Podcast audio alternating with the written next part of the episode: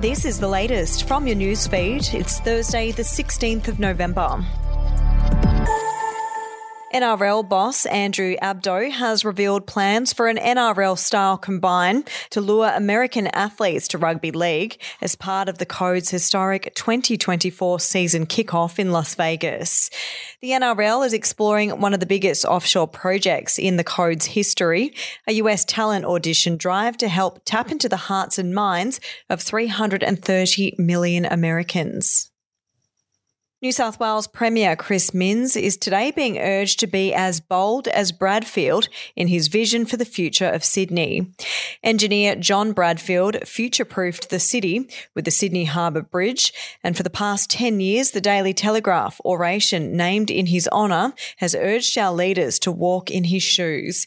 Mr. Minns will outline his future plans for Sydney at the Bradfield oration in the Museum of Contemporary Art today in front of 150 city and business leaders, former premiers and orators including Mike Baird and Dominic Perrottet, and former Prime Minister Tony Abbott. MPs have been warned Victoria's ailing state school system has suicidal principals, depressed teachers, entitled parents, and violent narcissistic students. The dire condition of some of the state's 1,500 government schools is outlined in graphic, heartbreaking detail in more than 200 submissions to the state parliament. We'll be back after this. News doesn't have to be boring. The Brits have given Prince Harry a new nickname after yet another tell all interview. Oh, God, is it the Ginger Whinger?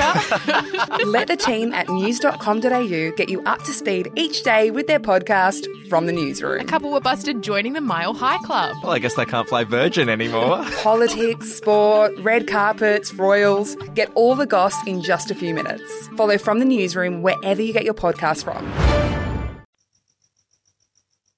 Hundreds of patients needing life saving medical treatment within minutes have been wrongly turning up to Queensland's government satellite hospitals, fueling fears that labelling the medical centres hospitals could be putting people at risk. New figures obtained by the Courier Mail reveal 356 Category 1 and 2 patients, those most serious, have turned up to the three satellite hospitals since they first opened in July and a ban on public school swimming lessons in the ocean after a spate of shark attacks could quickly be overturned. A Year 7 class from private Pembroke School had the chance to question the Education Minister Blair Boyer, who agreed to a video call while the students were visiting the advertiser for the morning. Are you ready to get an inside look at crime from someone who has investigated some of Australia's worst crimes? It was like Aladdin's Cave. The luminol found bloodied footprints and bloodied handprints on a wall, so it's Yeah. just like a horror movie. Former homicide detective Gary Jubelin sits down with cops, crims, addicts, victims, small time cheats, and big town lawyers as they tell their incredible stories. My house got raided. Next thing you know, I got bail refused. Next thing you know, I'm on a truck Yeah. to Parklea Prison. Listen to I Catch Killers early and ad free on Crimex Plus on Apple Podcasts today or wherever you get your podcasts.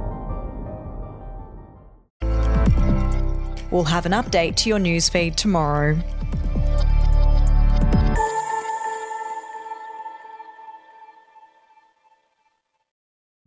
The podcast Faith on Trial looks into Hillsong, both in Australia and the US, and takes both the listener and hosts on unexpected twists and turns in the story of Brian Houston and the Singing Preachers. There are two incidents involving Pastor Brian. The Australian journalists uncovered a litany of alleged criminal behavior in the megachurch. Financial gifts were being given to the leaders of the church. Listen to Faith on Trial Hillsong ad free on Crimex Plus on Apple Podcasts today or wherever you get your podcasts.